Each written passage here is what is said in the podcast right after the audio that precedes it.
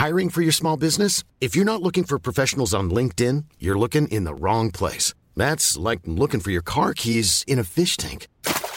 LinkedIn helps you hire professionals you can't find anywhere else, even those who aren't actively searching for a new job but might be open to the perfect role. In a given month, over 70% of LinkedIn users don't even visit other leading job sites. So start looking in the right place. With LinkedIn, you can hire professionals like a professional. Post your free job on linkedin.com slash people today. Bienvenue à vous pour Midi News. Merci d'être euh, avec nous. Voici le programme. Le ministre de l'Intérieur déplore près de 1518 actes antisémites, 600 interpellations depuis le 7 octobre. Gérald Darmanin qui appelle à une grande fermeté de la justice, rappelant aussi qu'on ne protège pas davantage les juifs les musulmans. L'État français protège tout le monde, a-t-il martelé. Alors pourquoi le ministre de l'Intérieur a-t-il besoin de le rappeler? Quel est le contexte aujourd'hui en France inflammable? C'est sûr, on va en parler avec nos invités. Et puis c'est inédit, une lettre d'ambassadeur du Moyen-Orient adressée au Quai d'Orsay et à l'Élysée, s'interrogeant de manière critique sur les volte-face d'Emmanuel Macron et s'inquiétant de la position, je cite, pro-israélienne de la France en rupture avec la politique traditionnelle équilibrée de la France. L'analyse de nos invités et parmi eux Gilles Kepel qui sera avec nous. Et puis cette question très difficile, vous aurez peut-être chacun d'entre vous qui nous regardez votre avis, faut-il diffuser à un large public les images des atrocités du 7 octobre? La question est, est posée aujourd'hui dans l'espace public. Beaucoup, beaucoup de réactions, vous les entendrez à ce sujet. Et tout d'abord, le journal. Bonjour à vous, Mickaël. Bonjour Sonia, bonjour bonjour à tous. C'est à la une de l'actualité. Le passager arrière d'un véhicule en fuite âgé de 25 ans est mort cette nuit. Le conducteur et un autre passager ont été gravement blessés alors qu'ils prenaient la fuite pour éviter un contrôle de police dans le 20e arrondissement de Paris. Un quatrième individu est toujours en fuite. Dans l'actualité également, des habitants excédés face au trafic de drogue à Villeurbanne, près de Lyon. Ils ont décidé d'écrire au ministre de l'Intérieur. En seulement quatre jours, leur quartier a été touché par trois fusillades. Aujourd'hui, ils attendent des réponses. Écoutez le témoignage de certains d'entre eux. Ma fille, la semaine dernière, euh, vendredi, jeudi, vendredi, elle n'a pas voulu aller à l'école. Parce qu'en fait, ils ont, ils ont déclenché l'alarme. Moi, j'ai fait une demande pour changer d'appartement. J'ai fait une demande à, la métropole pour euh, déménager. Euh. Ah, mais je ne suis, pas rassuré, en fait. Ça fait des années que ça dure. Les forces de l'ordre sont plus ou moins présentes, mais ça n'y change rien. C'est la loi du talion. Lyon n'est pas Marseille, mais ça y ressemble. Le Hamas propose la libération de 50 otages en échange d'une trêve de 5 jours. Elle permettrait, selon le mouvement terroriste, d'acheminer de l'aide pour les civils palestiniens. Le nombre d'otages libérés pourrait même passer à 70 si cette trêve comprend un cessez-le-feu et l'acheminement de l'aide humanitaire dans l'ensemble de la bande de Gaza. Plus d'un mois après euh, l'attaque du Hamas en Israël, des habitants ont décidé de revenir sur les lieux du drame. C'est le cas au kibbutz de Kfar Aza, l'une des cibles des terroristes islamistes. Aujourd'hui, certains pensent déjà à la reconstruction. C'est un sujet de Florian Paume et Stéphanie Rouquier. Situé à moins de 2 km de la bande de Gaza, le kibbutz de Kfar Aza est figé dans le drame. 1000 personnes vivaient ici, 55 ont été massacrées. Au détour d'une ruelle, nous rencontrons Ailit, une survivante du kibbutz. Son mari a disparu lors de l'attaque. Elle ne sait pas s'il est décédé ou otage aux mains du Hamas. Aujourd'hui, elle revient dans sa maison pour la toute première fois. Um, Je suis venue pour prendre une plante dans mon jardin, un mug spécial et des clés pour la maison. C'est tellement difficile. Anan, lui, revient régulièrement depuis le massacre pour récupérer des affaires de ses deux garçons. Dans le kibbutz, tout le monde est très actif, les gens sont capables de construire des choses, nous serons capables de revivre ici, de nous endormir et de nous sentir en sécurité ici. De nombreuses maisons ont été détruites par des grenades lancées par les terroristes ou entièrement calcinées. Il faudra des années pour tout reconstruire et voir certains habitants réinvestir les lieux s'ils en ont la force. Et puis Emmanuel Macron est arrivé euh, dans le Pas-de-Calais. Le président de la République et son épouse sont à Saint-Omer en, visite auprès des, sinistrés des inondations. Un déplacement qui intervient alors que de nouvelles précipitations sont attendues dans les premiers jours, prochains jours. Et voilà Sonia pour l'essentiel de l'actualité à midi sur CNews. Je vous dis à tout à l'heure. Merci à vous, euh, Mickaël. Beaucoup, beaucoup de sujets. Euh, on attend dans quelques instants Gilles Kepel qui va nous rejoindre. Je salue ceux qui sont déjà autour de cette table. Bonjour à vous, Paul Melun. Bonjour, Sonia. Vous êtes le président de Souverain Demain, écrivain également. Naïma Mfadel nous accompagne. Merci et bonjour à vous. Bonjour, Sonia. Naïma, vous êtes essayiste, spécialiste des questions de politique de la ville. Et le général Bertrand Cavaillé est avec nous. Bonjour à vous, général. Expert en, en sécurité. Je vous sens inquiet, général, sur la situation du pays. Je pense qu'objectivement, on ne peut être qu'inquiet face à ce qui se passe, parce que l'histoire s'accélère. Et en fait, ce qui se, cette marche, euh, tout ce qui en ressort, démontre que cette fracture au sein de la nation française est une, est une réalité, qu'il faut maintenant l'intégrer comme telle. On va en parler. On va voir aussi comment justement pouvoir se, prémunir euh, contre toutes ces fractures et ces risques. Ce matin, lors de la grande interview sur CNews Europe 1, c'était un ministre de l'Intérieur que j'ai trouvé, je ne sais pas ce que vous en avez pensé, grave, prudent, mesuré, pesant chacun de ces mots, qui a d'abord énoncé le nombre de faits d'actes antisémites. Et puis, vous allez l'entendre, il rappelle et insiste sur le fait que les Français musulmans ne sont pour rien par rapport à ce qui se passe en Israël. Écoutons-le. Ce qui est sûr, c'est que les musulmans français ne sont pour rien, il faut le redire, dans ce qu'a fait euh, le Hamas, évidemment. Et les Français de confession juive ne sont pour rien dans les bombardements qu'il y a à Gaza. Donc il faut éviter le plus possible euh, d'importer un conflit qui est déjà extrêmement compliqué comme ça, qui mêle beaucoup de passion, qui mêle beaucoup d'histoire, qui mêle parfois des familles. Il faut évidemment le respecter. Mais je pense que ce qui est important, c'est d'expliquer que les Français de confession juive sont français. Et les Français de confession musulmane sont français.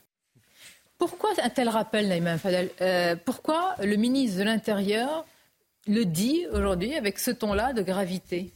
Oui, bah, je pense qu'il est aussi dans une posture en responsabilité. Il est le ministre de l'Intérieur. Il a, je pense, euh, aussi le souci de l'unité euh, nationale, de la concorde nationale que nous devons avoir tous. Donc effectivement, il est mesuré. Il a raison de rappeler que nous sommes avant tout français, que nous soyons de confession juive ou de confession musulmane et que ce qui se passe au Proche-Orient doit rester au Proche-Orient et que ni les, juifs ni les musulmans ne sont responsables vous des avez atrocités ce qui... commises par le Hamas. Ce qui se passe au Proche-Orient doit rester au Proche-Orient, mais est-ce que c'est le cas? Moi, je lui ai posé la question. Il dit il ne faut pas qu'il y ait d'importation du conflit. Merci de nous avoir rejoint, Florian Tardif, notre journaliste politique. Est-ce que ce n'est pas déjà le cas Enfin? Mais c'est déjà le cas. Si, il a un peu de retard, le ministre. si vous voulez, euh, l'extrait que vous avez euh, présenté, Sonia, ce sont de, de saines paroles de la part du ministre. Évidemment qu'il a raison de rappeler que euh, tous nos compatriotes musulmans ne sont pas comptables des agissements des terroristes du Hamas. C'est une évidence et il a raison de rappeler cette évidence. De la même manière, à bon entendeur pour la France insoumise, les juifs, qu'ils soient français ou qu'ils habitent en Israël, ne sont pour rien de la politique qui est celle de ben-, Benjamin Netanyahou et ne sont comptables de rien du tout d'autre que d'avoir été attaqués, agressés sans aucune raison le 7 octobre. Donc, si vous voulez, il y a effectivement des rappels qui sont sains et le ministre est dans son rôle maintenant sur l'importation. Je ne sais pas ce que lui disent ses services, mais évidemment que l'importation, elle est là. Du moment que cette France, elle est communautarisée, comme on le dit depuis malheureusement maintenant plusieurs années sur vos plateaux, dans des livres, dans des textes, tout ça est sourcé. Bien sûr que nous sommes à l'aube d'une, si ce n'est d'une partition, beaucoup de ministres, même M. Collomb l'avait dit, nous vivions côte à côte, nous vivions face à face. Tout ça, là aussi, est sourcé, documenté, c'est des faits.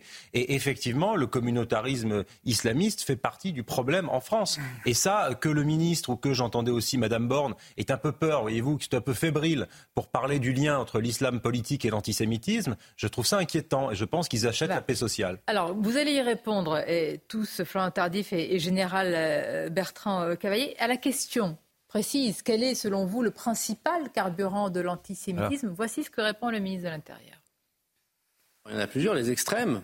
Euh, l'extrême gauche comme l'extrême droite sont nourris d'un antisémitisme, on le sait, euh, historique.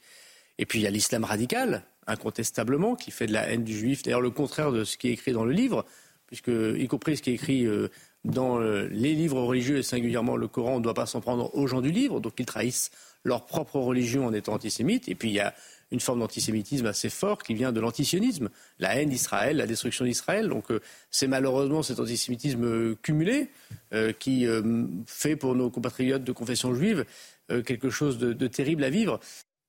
Comment vous réagissez? Bah, Je réagis déjà en observant ce qui se passe. Que il faut arrêter. C'est vrai qu'il y a un antisémitisme résiduel au sein d'une dite extrême droite. et qu'aujourd'hui c'est très marginal et que aujourd'hui qui agresse, qui conteste l'enseignement des professeurs, parce qu'on parle de, des juifs, mais il faut étendre le, sujet à un débat beaucoup plus vaste, qui est celui de la contestation de la laïcité, de nos valeurs. D'ailleurs, l'effondrement des valeurs républicaines, c'est ce qui dynamise d'ailleurs l'antisémitisme. Donc euh, l'antisémitisme aujourd'hui, il est fondamentalement euh, donc euh, nourri, produit par l'islam politique, l'islam radical. Maintenant, il faut il faut quand même pas oublier que cet islam-là, c'est également s'inspire d'un islam dit originel, qui est, qui est, d'ailleurs très transfiguré, qui est cet islam imaginaire, mais qui est aussi un islam réel, qui dès le début a été quand même qui a été contre les juifs, il ne faut pas l'oublier. Pourquoi le ministre de l'Intérieur pourquoi tant de précautions ce matin? Que craint-il? Que sait-il? Euh, Florent Tardif, euh, très honnêtement, on peut dire, je pense que le ministre de l'Intérieur, beaucoup peuvent lui faire des reproches, mais pas celui de ne pas connaître la situation, de faire une sorte de, déni. Bah, c'est une manière. Peut-être parce hmm qu'il connaît la situation. mais c'est une manière. Euh, cette l'antisémitisme, hmm. parce que là, il, y a une, forme de télescopage avec ce qui se passe en Israël, mais les, les citoyens de confession israélite qui ont quitté la Seine-Saint-Denis, ce n'est pas d'aujourd'hui, ça fait plus de 20 ans. Euh, l'antisémitisme, il est structurel au sein d'une partie de, de, la population française d'origine immigrée. Et tout cela, mais M. Kepel pourra bien, bien, sûr argumenter, parce que c'est le plus fin connaisseur de ce sujet. Euh, cet antisémitisme est indissociable aujourd'hui Hein, du mutation de l'islam en France. Bien, je salue effectivement Gilles Kepel. Bonjour, et merci d'être là, Monsieur Kepel, professeur des, universités, spécialiste aussi eh bien, de toutes ces questions, auteur de, de livres à succès, dont le dernier en date euh, le voici, prophète en son pays, aux éditions de l'Observatoire. Hum. Euh, Gilles Kepel, ce matin, lors de la grande interview sur CNews et Europe 1, nous avons reçu le ministre de l'Intérieur, Gérald Darmanin, qui a pris beaucoup de précautions euh, à, répondre à la question quelles sont les, causes, quel est le carburant de l'antisémitisme? Il a cité l'islam radical, mais il a cité l'extrême droite, il a cité l'extrême gauche. On se posait la question pourquoi tant de précautions aujourd'hui? Euh, Qu'est-ce qui fait dire au ministre de l'Intérieur tout cela? Parce qu'il y a une histoire de l'antisémitisme en France qui est complexe et qui est faite de couches superposées d'une certaine manière. Euh, vous avez eu, on l'a souvent oublié, un très virulent antisémitisme de gauche au XIXe siècle, où euh, les caricatures du juif, entre guillemets, c'était un type avec un gros nez, un gros cigare, etc. Ensuite, vous avez l'antisémitisme de droite, qui, euh, lui, a plutôt stigmatisé des juifs misérables, couverts de poux, bossus, venus euh, de, l'Orient, euh, euh, de l'Europe orientale, etc.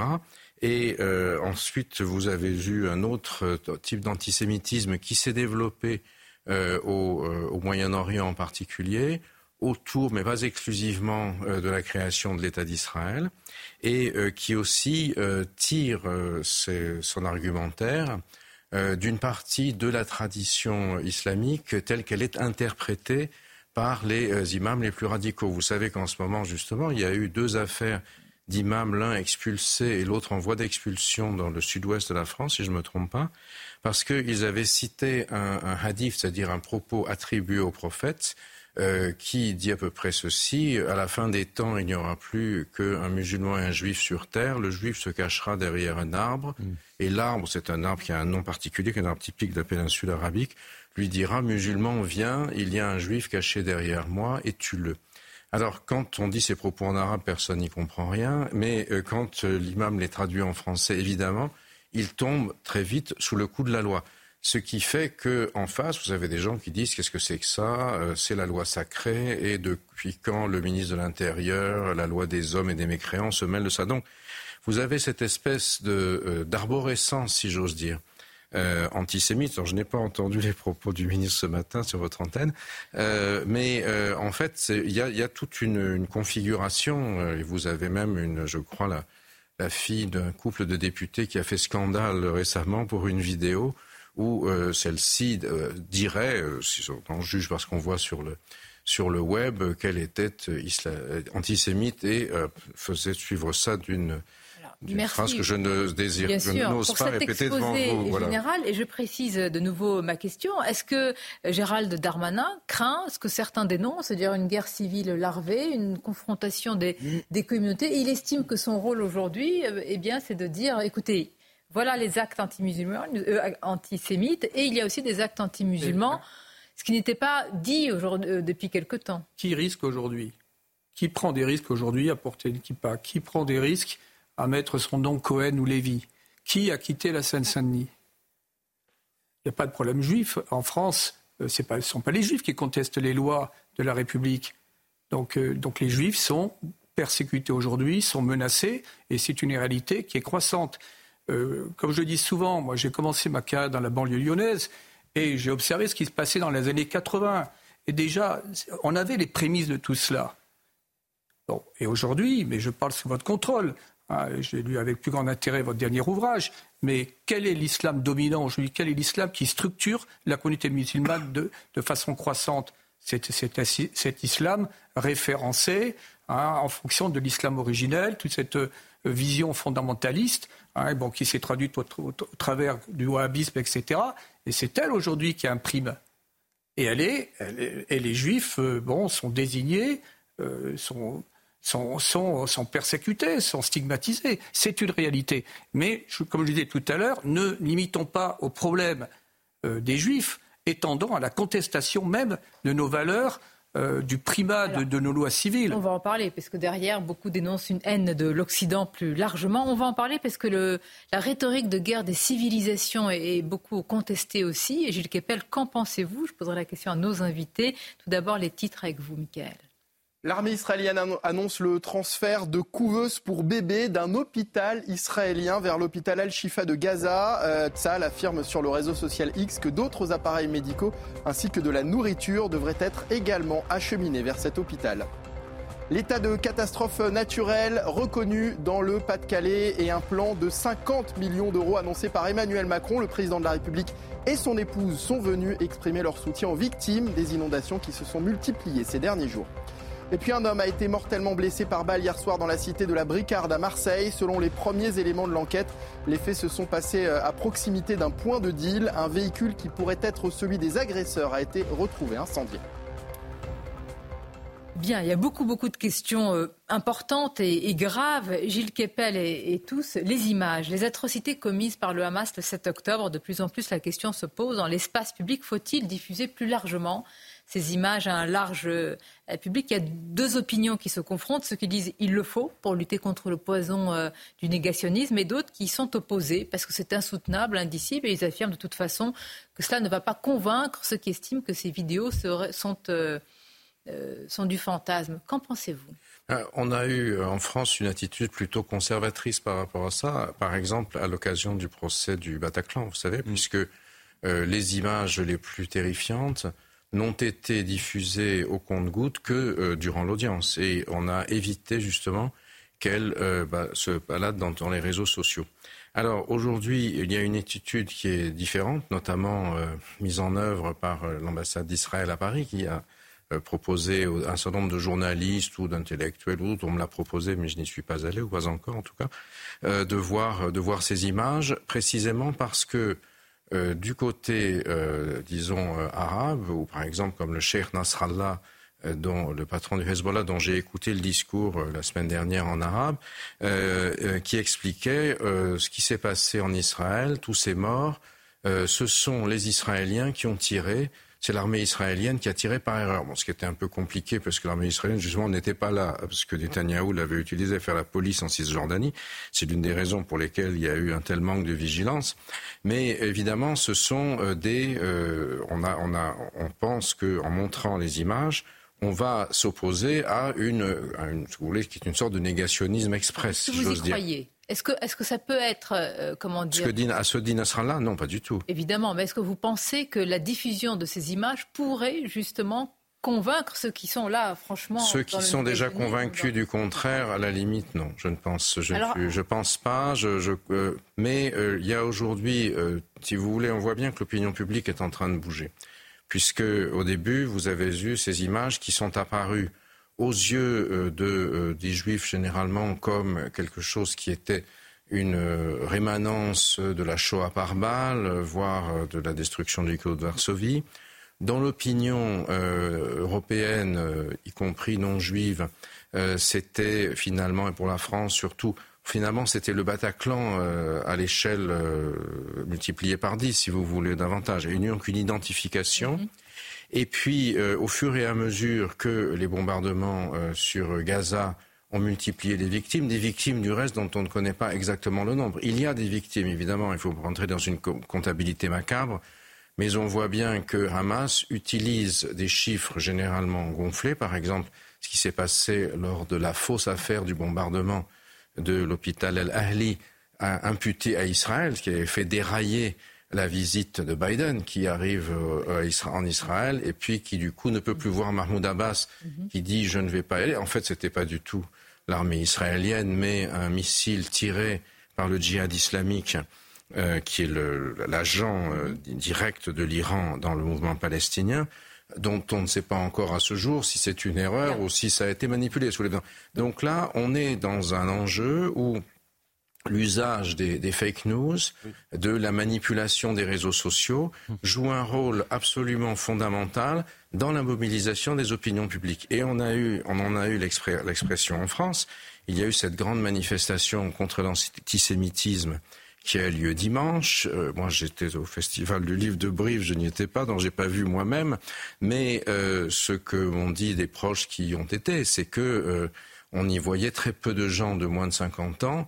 Et on voyait aussi très peu de gens qui étaient issus des populations immigrées, un peu, voilà, je un peu ce qui s'est Je termine un, mot, Sonia, parce qu'à quoi pense-t-on à cette manifestation? À la dernière grande manifestation, la plus grande manifestation en France, qui est celle qui avait suivi le 11 janvier, euh, qui avait 2005, 2015, euh, pardon, qui avait suivi Charlie Hebdo, et aussi euh, l'hypercachère. Puisque là, vous aviez à la fois des journalistes, aussi euh, le policier Ahmed Mrabet, qui avait été tué par les frères Kouachi sur le trajet parce que considéré comme apostat, c'est-à-dire un, quelqu'un qui avait un, look euh, nord-africain mais qui avait l'uniforme de policier, était un apostat qui méritait la mort immédiate selon les djihadistes.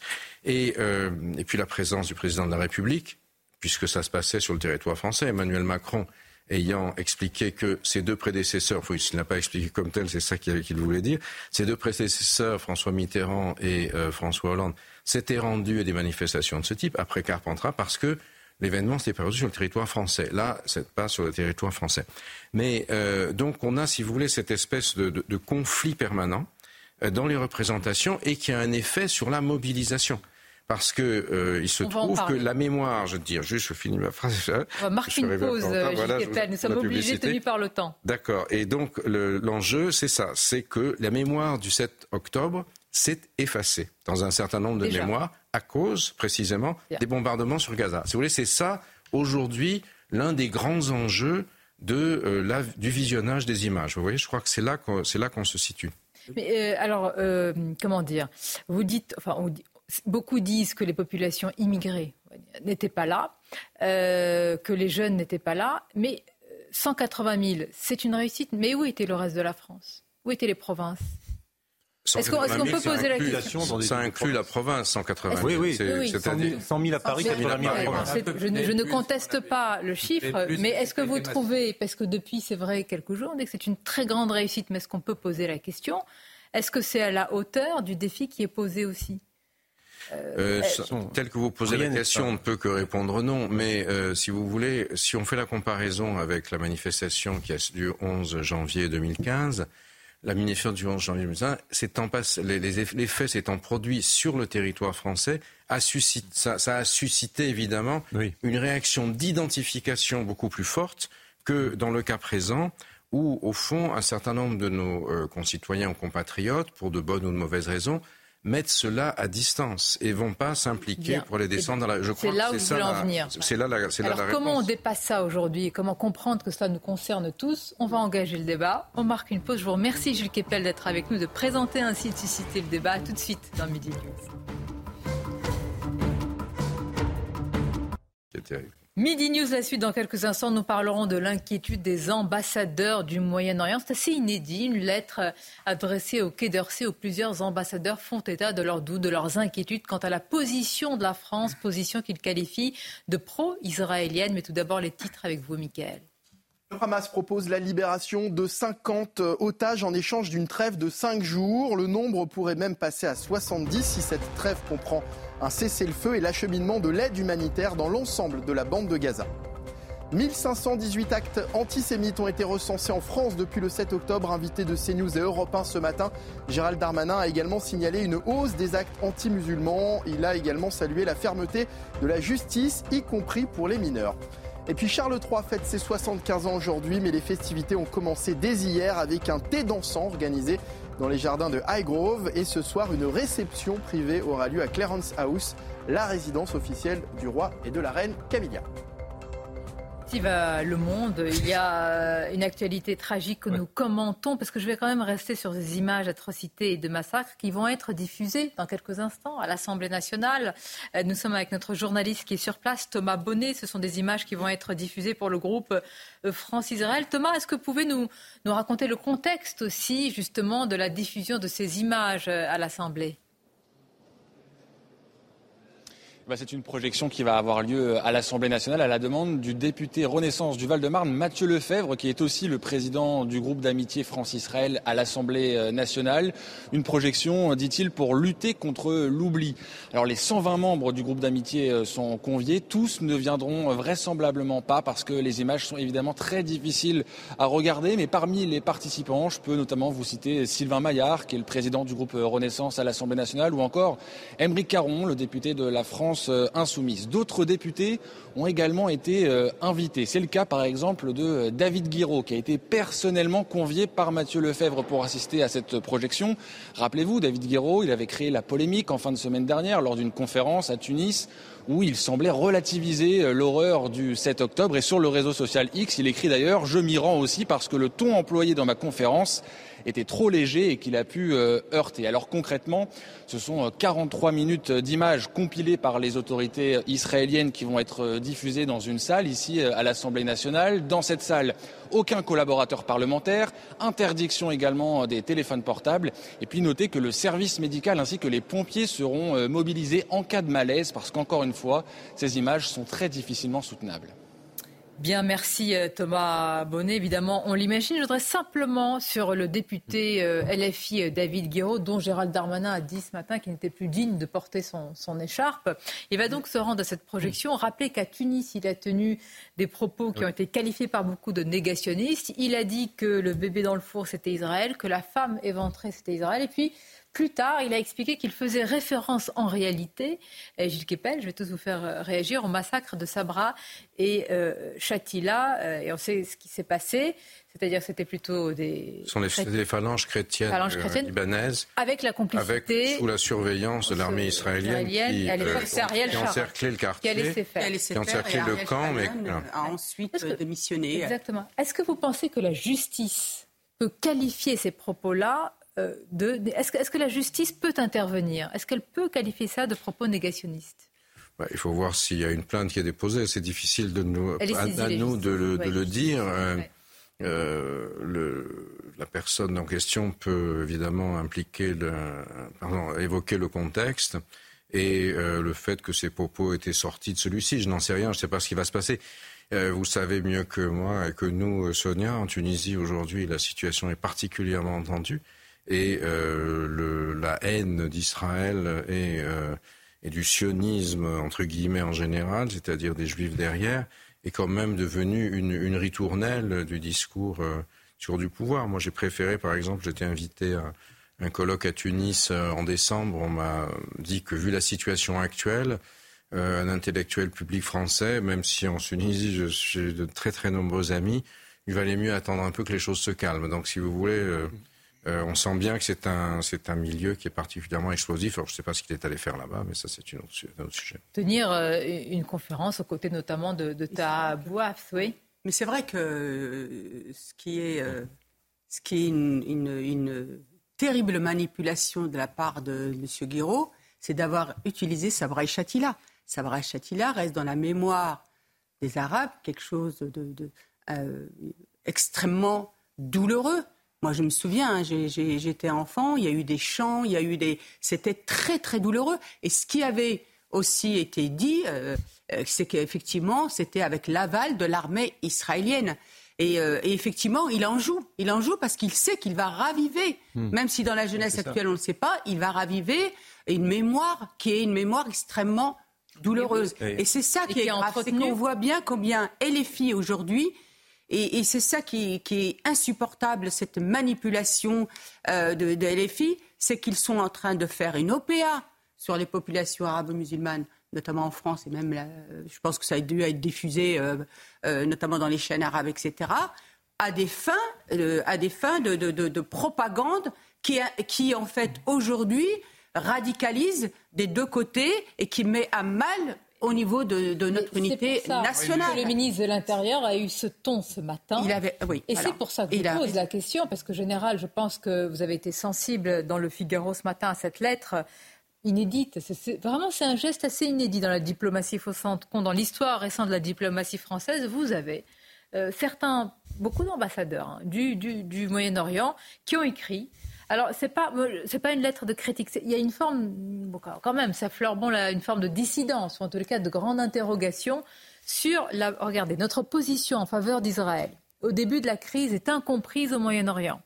Elle est en rupture avec notre position traditionnellement équilibrée entre Israéliens et Palestiniens. Vous imaginez aussi la situation de ces ambassadeurs dans différents pays. Je les imagine d'Égypte, probablement d'Arabie saoudite, de Jordanie aussi, etc., pour qu'ils aient fait état de leur incompréhension. Alors, vous avez, de toute façon, vous avez un courant, deux courants hein, au sein de la diplomatie française, dont le courant dominant a comme été un courant pro-arabe. J'ai étudié ces questions il y a, bien longtemps euh, sur euh, euh, le revirement qui s'est fait avec l'arrivée de De Gaulle au pouvoir après la guerre des six jours. Et on a été sur ce pari sur lequel la France pouvait avoir un rayonnement international en rééquilibrant ses relations. Alors c'est toujours été assez complexe parce qu'il y a toujours également donc une certaine proximité avec Israël, mais plutôt de la population. Et puis il y a toujours eu ce, je dirais, ce, postulat d'un État palestinien, dont de la, réalité d'un État palestinien à côté de, l'État israélien. Euh, je, comprends, bon, je suis allé très souvent en Jordanie ou dans ces pays, je comprends que pour l'ambassadeur euh, de, de, France, ce soit quand même très très compliqué aujourd'hui. Oui, mais est-ce que c'est vraiment dû au président de la, République, Emmanuel Macron, aujourd'hui, cette perte de l'influence de la France dans le monde arabe? Je pense c'est ce que révèle euh, la note, malheureusement. c'est ça, c'est il y a au moins depuis plus de 20 ans qu'on a perdu. Un, certain nombre d'années, mais ce fossé euh, s'est creusé ces dernières semaines compte tenu des propos qui ont été tenus justement par le président de la République. Il cherchait à euh, euh, poursuivre cette position euh, d'équilibre qui était la position française depuis des années pour justement tenter d'avoir à la fois une position d'équilibre vis-à-vis d'Israël, mais également vis-à-vis des Palestiniens. Et malheureusement, ce sont les propos qui ont été tenus au lendemain du, du 7 octobre, lorsqu'il explique peut-être trop régulièrement, à juste titre, mais trop régulièrement, en tout cas, ça a été mal perçu par les pays arabes, que Israël a le droit euh, de, se défendre. Il a assez vite euh, expliqué pour, pour tenter de justement de, mesurer ces, ces propos-là en expliquant que les attaques qui devaient être menées contre le Hamas devaient être des attaques ciblées, sauf que le mal visiblement a été fait et que euh, dans les pays arabes, cela a été mal perçu. Cela a été mal perçu malheureusement. et c'est ce qu'alerte. Et c'est l'alerte des, des, diplomates. D'éminents spécialistes peut vraiment me dire à l'heure actuelle quelle est la position de la France. Nous sommes passés. Et absolument, je n'ai aucune, euh, comment dire, prétention de, la connaître, ni de vouloir caricaturer ce que fait le président. Dans un moment, c'est difficile. Mais entre la coalition anti-Hamas, Gilles Kepel, et puis ensuite le droit légitime d'Israël de, de, se défendre, et puis finalement Israël qui euh, bombarde des civils. Et puis, euh, on exhorte Israël à cesser le feu. Mais quelle est la position française? Je crois qu'elle se situe surtout dans l'après-crise, puisque euh, d'abord, pour les pays arabes, la plupart d'entre eux, qui, je ne dis pas qu'ils ne disent mot consent, mais sont très contents que Hamas soit détruit. pour les pays du Golfe, Hamas, aujourd'hui, est devenu le fer de lance de la coalition iranienne dans la région qui les menace directement. Hein. On est revenu sur le 7 octobre et vous savez, pour l'instant, on n'est pas complètement sûr de ce qui a déclenché l'événement à ce moment-là et de comment ça s'est passé. Euh, beaucoup de gens, dont votre serviteur, pensent que ça n'aurait pas pu être mis en œuvre sans une forte préparation euh, euh, montée par la, brigade de Quds des Passes d'Aran des gardiens de la révolution iranienne. Et les informations qui commencent à filtrer aujourd'hui, c'est que ça fait 15-16 mois qu'il y a des entraînements sur des fausses barrières en Irak, dans les, dans les zones chiites notamment, etc et que donc c'est pas, j'ai déjà eu l'occasion de le dire sur ce plateau, c'est pas le garagiste du Hamas à Gaza qui avec sa, euh, sa clé à molette ou son tournevis s'est allé démontrer. Ce sont des, des, il y a eu, c'était très précisément préparé. Il y a eu l'annihilation des capteurs par des drones lancés au-dessus, les gens qui sont passés par la mer, par la terre, etc. Mais ensuite, visiblement, euh, il y a eu quelque chose qui a dépassé, si j'ose dire, les attentes et euh, qui ont donné entre autres les, images de carnage aussi épouvantables, ce qui fait que euh, Nasrallah ensuite a essayé de les nier parce que ça avait dépassé d'une certaine attente. Il y a eu les otages, beaucoup trop d'otages, très compliqués à gérer. Et comme vous le savez sans doute en ce moment, la négociation a lieu. Ismail Haniyeh s'est rendu au Caire.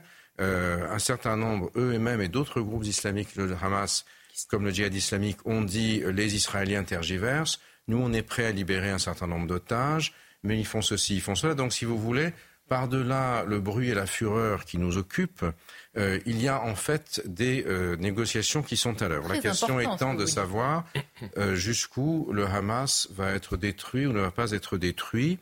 Et là-dessus, je crois que la majorité des pays qui comptent aujourd'hui en termes de finances et en termes de puissance dans la région, c'est-à-dire les pétromonarchies de la péninsule arabique ont hâte que le Hamas soit éliminé.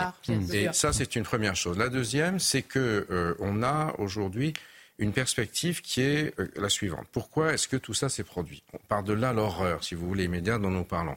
C'est produit parce que tout le processus de paix euh, de, des accords d'Abraham donc la prospérité amenant la paix, les joint ventures entre l'Arabie, entre pardon, pas encore, entre les Émirats et Israël, le Maroc et Israël, etc., étaient censés créer un processus vertueux qui ferait que les gens préféraient échanger euh, des marchandises plutôt que des missiles. Le problème, c'est que cette architecture a mis les Palestiniens, et notamment ceux de Gaza, sous le tapis. Et donc, à partir du moment où euh, Gaza et les Palestiniens continuaient à vivre dans la misère, euh, tout ça allait exploser.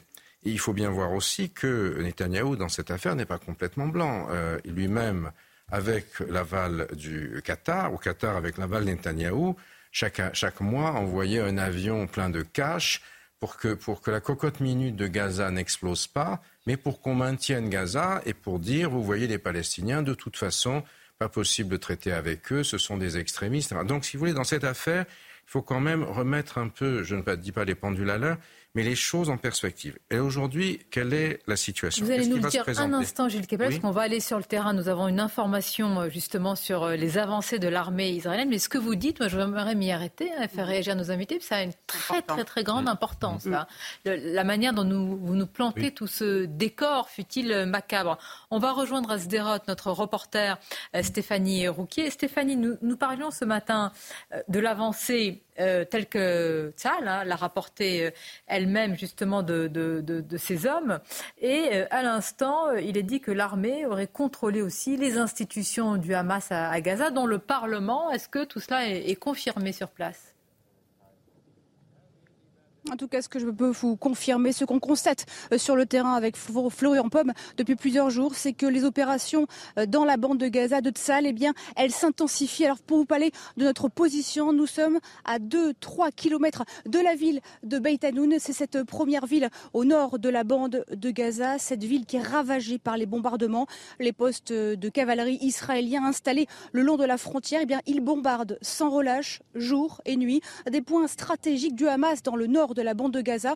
Des bombardements donc beaucoup plus intenses que les jours précédents. Mais sachez qu'aujourd'hui, eh les orages de passage, ils compliquent les opérations de Tsal, car premièrement, eh bien, la, visibilité, la visibilité est mauvaise. Et ensuite, eh la pluie qui tombe sur le terrain, eh elle rend les déplacements des soldats de Tsal dans la bande de Gaza des déplacements beaucoup plus dangereux. Vous comprenez bien donc qu'aujourd'hui, eh les intempéries risquent de ralentir les avancées de Tsal. Merci Stéphanie Rocky pour toutes ces informations sur le terrain. Nous allons continuer à évoquer ce que vous venez de dire, Gilles Kepel, beaucoup, beaucoup de, réactions. C'est important ce que vous nous dites. Hein. C'est-à-dire, vous nous racontez aussi, je fais attention, une forme de, euh, D'ailleurs, euh, comment dire, expliquer n'est pas évidemment, mais il faut le dire quand même euh, à l'heure des réseaux sociaux n'est pas justifié, mais expliquer un contexte permet, permet de comprendre. Mais, c'est important parce Je vais vous laisser réagir. Des titres avec vous, Mickaël, et juste après. Le directeur de l'hôpital Al-Shifa de Gaza annonce que 179 corps ont été euh, enterrés dans une fosse commune creusée dans l'enceinte de l'hôpital. Parmi les corps, 7 bébés prématurés et une trentaine de patients en soins intensifs. Ils sont décédés faute d'électricité pour les maintenir en vie. Des résultats inquiétants en français, en mathématiques. Selon Gabriel Attal, un peu plus de la moitié des élèves de 4e ne lisent pas convenablement. Il ajoute que plus de la moitié ne maîtrise pas la résolution de problèmes ainsi que la géométrie. Et puis le secours catholique tire la sonnette d'alarme. La pauvreté s'aggrave en France et les femmes et les enfants en sont les premières victimes. L'association recommande alors d'indexer les minima sociaux sur le SMIC ou encore d'étendre le RSA. Comment le Hamas a été créé Qui a comment mm. dire, euh, nourri euh, la bête euh, immonde. Est-ce que ce que dit Jules Kepel, qui embrasse plus largement aussi un, conflit, est-ce que ça doit nous faire réfléchir davantage? Non, mais ce que dit M. Gilles Kepel est extrêmement important parce que quand on aborde ces questions-là, il faut être aussi juste et donner aussi des éléments de contexte et ce qui s'est passé. Aujourd'hui, Benjamin Netanyahu a eu un, jeu, a joué un jeu dangereux parce qu'il savait très bien qui était le Hamas quand il s'est créé. Dès, sa création, le Hamas ne cherchait pas la paix, mais cherchait avant tout la destruction euh, d'Israël. Et Netanyahou ne voulait absolument pas d'un État palestinien. D'ailleurs, il a tout fait pour encourager le Hamas et pour affaiblir le Fatah, pour s'asseoir sur les accords. Ça, c'est prouvé qu'il a encouragé ah le Hamas et, affaibli le Fatah. C'est beaucoup plus ancien même ah que Netanyahou. Je crois que j'ai déjà eu l'occasion de le dire. quand je faisais ma thèse en Égypte en 1980, le Sinaï venait de revenir à l'Égypte et tout le monde allait se balader dans le Sinaï, c'était merveilleux, il n'y avait personne, c'était c'était pas surpeuplé aujourd'hui avec des, des, lotissements horribles. Et euh, c'est vraiment une espèce d'endroit biblique ou paradisiaque comme vous voulez. Enfin bon, euh, en tout cas, et euh, on passait le canal de Suez pour rentrer au Caire. Il y avait le, le, bac ne marchait pas et je me suis trouvé un jour coincé avec le chargé d'affaires israélien sans sécurité particulière d'ailleurs, qui venait au Caire avec sa femme qui était de Sarcelles. Et on a un peu discuté. Je faisais ma thèse sur les mouvements islamistes. Ils ont parlé avec moi. Ça nous intéresse beaucoup. On considère vraiment que les islamistes sont une partie intégrante du peuple palestinien. D'ores et déjà, si vous voulez, vous aviez, euh, un peu comme on disait en, France autrefois, j'aime tellement l'Allemagne que j'en veux deux, euh, j'aime tellement les Palestiniens que j'en veux deux, puisque si on fait monter le Hamas, du coup, ça diminue, comme Madame vient de le dire, l'attractivité de l'OLP, qui après avoir renoncé au terrorisme avait euh, euh, réuni un grand nombre de soutiens internationaux, il faut bien se rappeler ça. Par ailleurs, sur le Hamas, je voudrais dire peut-être quelque chose. Le Hamas a changé aussi. Moi, je suis allé plusieurs fois me rendre dans la bande, je me suis rendu plusieurs fois dans la bande de Gaza à travers la fameuse barrière dont on n'imaginait pas qu'on pouvait la traverser comme ça, parce qu'on était, euh, c'était surveillé tout le temps. Dès qu'on faisait un pas de travers, il y avait une voix qui hurlait "remets-toi à ta place", etc. Et, et donc, à cette époque, le Hamas c'était un parti qui était dans la ligne des frères musulmans qui utilisait la violence comme un moyen de pression pour trouver euh, des solutions euh, négociées sous le sous l'outrance du langage, si vous voulez. C'était une sorte de give and take, si vous me pardonnez cette expression, et avec lesquels les Israéliens pouvaient s'entendre. D'ailleurs, le Alors, Hamas, quel est le point de bascule? Qu'est-ce qui a fait que le, Hamas le est À mon avis, c'est que depuis euh, la, peut-être un peu avant, mais depuis la fin d'Al-Qaïda, la fin de Daesh et le fait que les frères musulmans, c'est-à-dire la vision politique euh, islamiste de l'islam sunnite ont été quand même très largement marginalisés. Les deux premiers ont disparu.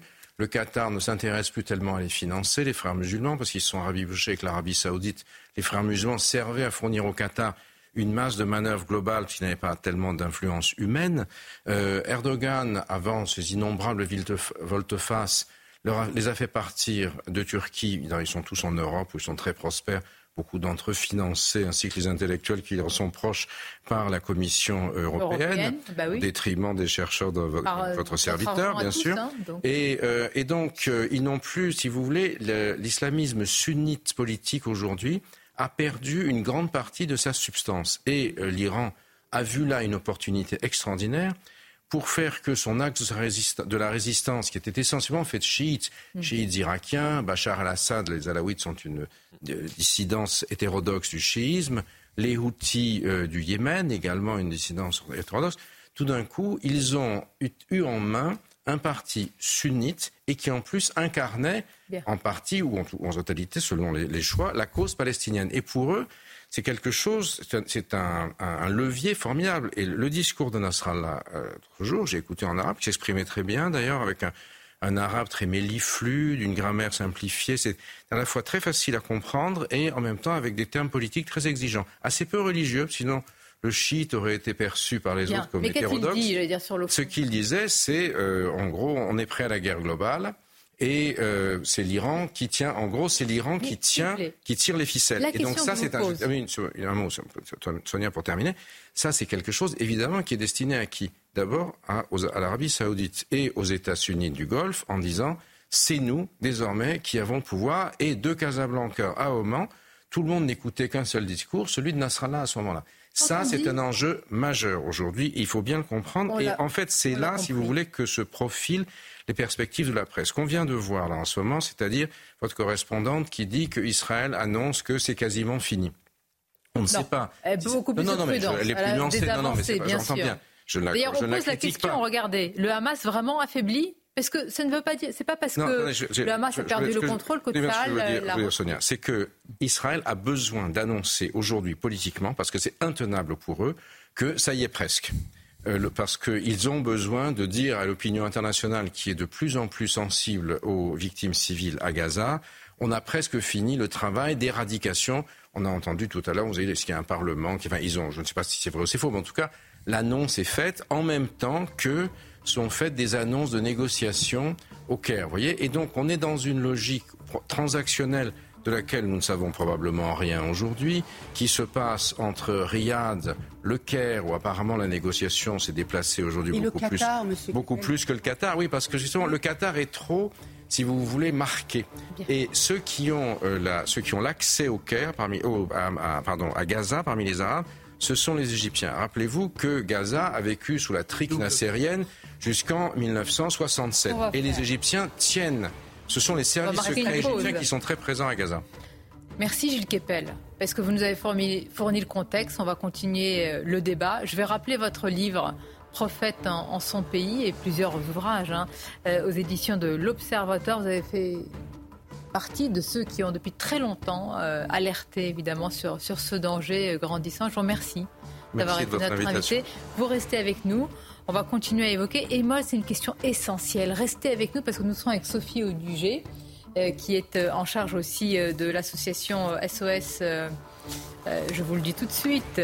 Attendez. Éducation. Éducation. Je vous remercie, Paul Melun. Je voulais voir qui suit. Et nous allons parler. Et là, c'est inquiétant. Vous allez voir les mineurs qui ont été impliqués dans l'affaire des chants antisémites dans le métro. Mais quand vous avez quelqu'un qui a 11 ans, 11 ans, quelle est la solution?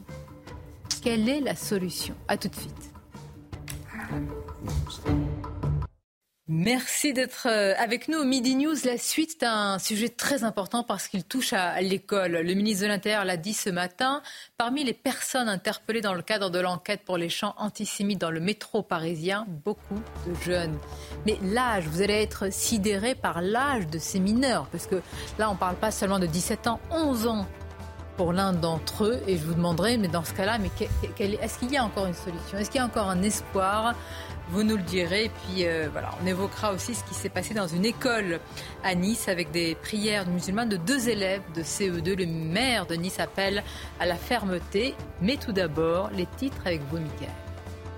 Rebonjour Sonia, bonjour à tous. L'état de catastrophe euh, naturelle reconnu dans le Pas-de-Calais et un plan de 50 millions d'euros annoncé par Emmanuel euh, Macron, le président de la République et son épouse sont venus exprimer leur soutien aux victimes des inondations qui se sont euh, multipliées ces derniers jours. On l'écoute. Je suis là, je le disais, c'est pour vous dire notre solidarité, notre soutien. Elle va se traduire dès cet après-midi par le classement de toutes les communes qui l'ont demandé en catastrophe naturelle. Donc il y en a 214. 214 sur le département et une trentaine dans le nord. Toutes celles qui l'ont demandé à date, je le dis, ce sera publié donc euh, euh, au JO de demain. Évidemment, il peut y en avoir d'autres après qui viennent, et donc c'est un dispositif très souple et qui gardera toute sa souplesse dans les jours et les semaines qui viennent. Il dit avoir longtemps hésité, mais sa décision est prise. Éric Ciotti n'assistera pas à la prochaine réunion des chefs de parti autour d'Emmanuel Macron. Il l'a annoncé dans un entretien à nos confrères euh, du Figaro. Il précise que l'absence du président de la République à la marche contre l'antisémitisme a fini par le décider. Les images du massacre euh, du 7 octobre dernier en Israël projetées aujourd'hui à l'Assemblée euh, nationale. Ce film a été réalisé par les autorités israéliennes à partir notamment euh, d'extraits des caméras et, téléphones de combattants du Hamas tués ou faits prisonniers. Mais ces images doivent-elles être diffusées plus largement au public? La question fait débat. Nous sommes allés vous interroger. Je pense qu'il faut les diffuser à l'ensemble de la population pour qu'elle réalise ce qu'est la barbarie ce qu'est la barbarie au XXIe siècle et pour que plus jamais ça ne se reproduise. C'est pas forcément la meilleure des solutions, non? Je pense que ça donnerait envie à d'autres de, de rentrer dans la violence, tout simplement, euh, quelle qu'elle soit. Je pense qu'il faut que ce soit euh, protégé, encadré pour euh, éviter derrière des des déchaînements de violence supplémentaires. Je pense qu'il faut être très vigilant sur euh, la diffusion de ces images. Je trouve qu'il y a assez d'atrocités comme ça de montrer et que euh, les jeunes voient trop de choses violentes et que bah, pour moi c'était pas au grand public. Voilà, je pense que ça doit pas, les images ne doivent pas arriver euh, à tout le monde. Et puis dans le reste de l'actualité, Gabriel Attal s'inquiète du niveau scolaire des élèves de 4e. Les résultats des évaluations de français et de mathématiques euh, sont inquiétants selon le ministre de l'Éducation nationale. Il promet des mesures fortes dès le mois prochain. Mathieu Devez. Des premières évaluations nationales ratées pour les élèves de 4e. C'est le constat alarmant dressé par Gabriel Attal dans un entretien aux Parisiens. Les résultats ne sont pas satisfaisants et sont même plutôt inquiétants. Un peu plus de la moitié des élèves ne lisent pas convenablement et en mathématiques, plus de la moitié ne maîtrisent pas la résolution de problèmes et la géométrie.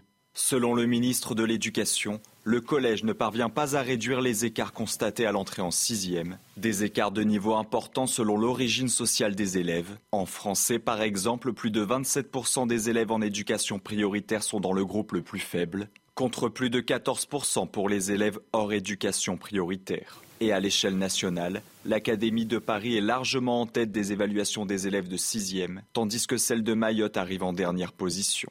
Afin d'éviter que le collège ne tombe en panne, le ministre de l'Éducation promet des mesures fortes. La réponse, ça peut être des groupes de niveau en français et en maths, la taille du groupe étant réduite pour les élèves les plus en difficulté. D'autres mesures sont envisageables, notamment des parcours renforcés avec plus d'heures en maths et en français pour les élèves les plus fragiles. Pour cela, Gabriel Attal se dit prêt à réduire le volume horaire d'autres disciplines. Le ministre de l'Éducation détaillera ces mesures début décembre pour une entrée en vigueur dès la rentrée prochaine. Et voilà Sonia pour euh, l'actualité à 13h sur CNews. À tout à l'heure. Merci Mickaël, à tout à l'heure. Alors, euh, je vous avoue que souvent, et merci Mickaël, on réagit à votre journal, aux informations. Alors là, mais qu'est-ce qui vous arrive bah, Paul Melun. Il y avait une certaine indiscipline, Sonia, euh, sur ce plateau. Non, mais quand on écoute, pardonnez-moi, mais les, solutions de Gabriel Attal, pourtant, j'en ai dit plutôt du bien jusqu'à maintenant. Il a été assez volontaire, notamment sur la Baïa.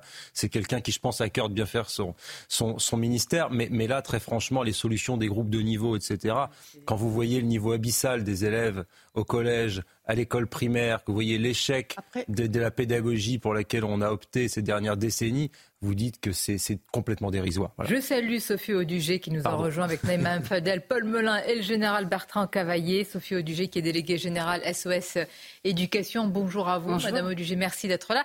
On avait beaucoup de sujets euh, à vous soumettre, mais c'est vrai, celui-ci, je, je, ne l'avais pas prévu. Vous savez pourquoi? Ce qui est terrible, je vais vous dire pourquoi.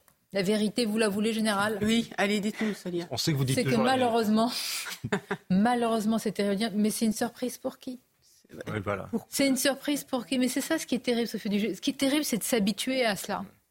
Oui, alors ce qui est terrible, et puis c'est aussi d'avoir un ministre de l'Éducation nationale qui feint de découvrir. Enfin, je souhaite qu'il ne découvre pas, parce que alors là, ça serait quand même, euh, enfin, très, très, très inquiétant. Hein. Euh, ce qui est euh, nouveau cette année, en fait, c'est qu'ils ont évalué les quatrièmes. Voilà. C'est la seule chose qui est nouvelle. L'année dernière, j'étais venue sur vos plateaux donner les résultats, les vrais résultats, parce que souvent on manipule quand même les, résultats à l'éducation nationale, parce que c'est des résultats qui proviennent de l'ADEP, hein, donc qui est la, structure qui étudie hein, ces données-là tous les ans. Et l'année dernière, j'étais venue sur vos plateaux parce que Papendia avait faim de, de montrer qu'il y avait une évolution en jouant avec les chiffres, euh, évidemment, d'absence pendant la période du Covid. Voilà, donc il suffisait de regarder quelques années plus en amont, et on voyait bien que euh, la chute euh, et l'effondrement, malheureusement, se poursuivaient. Déjà l'année dernière, à l'entrée en sixième, vous aviez dans les zones d'éducation prioritaire 30% des élèves qui n'avaient pas, à l'entrée en sixième, hein, la lecture d'un enfant de CE2. La lecture d'un enfant de CE2. Il faut quand même voir le niveau. Donc moi, ce que je trouve absolument dramatique, c'est que euh, le ministre de l'Éducation nationale, hein, comme tous les les gouvernants aujourd'hui. Euh, oui. de bruit, pardonnez-nous en dehors du hein. plateau. Euh, non, non, il n'y a pas de souci. Euh, si vous voulez, ce qui est, ce qui est très inquiétant dans cette... Allez-y, allez-y, allez-y, allez-y, on vous écoute. On va demander un peu de silence, mais les téléspectateurs ne n'entendent pas. D'accord. Allez-y.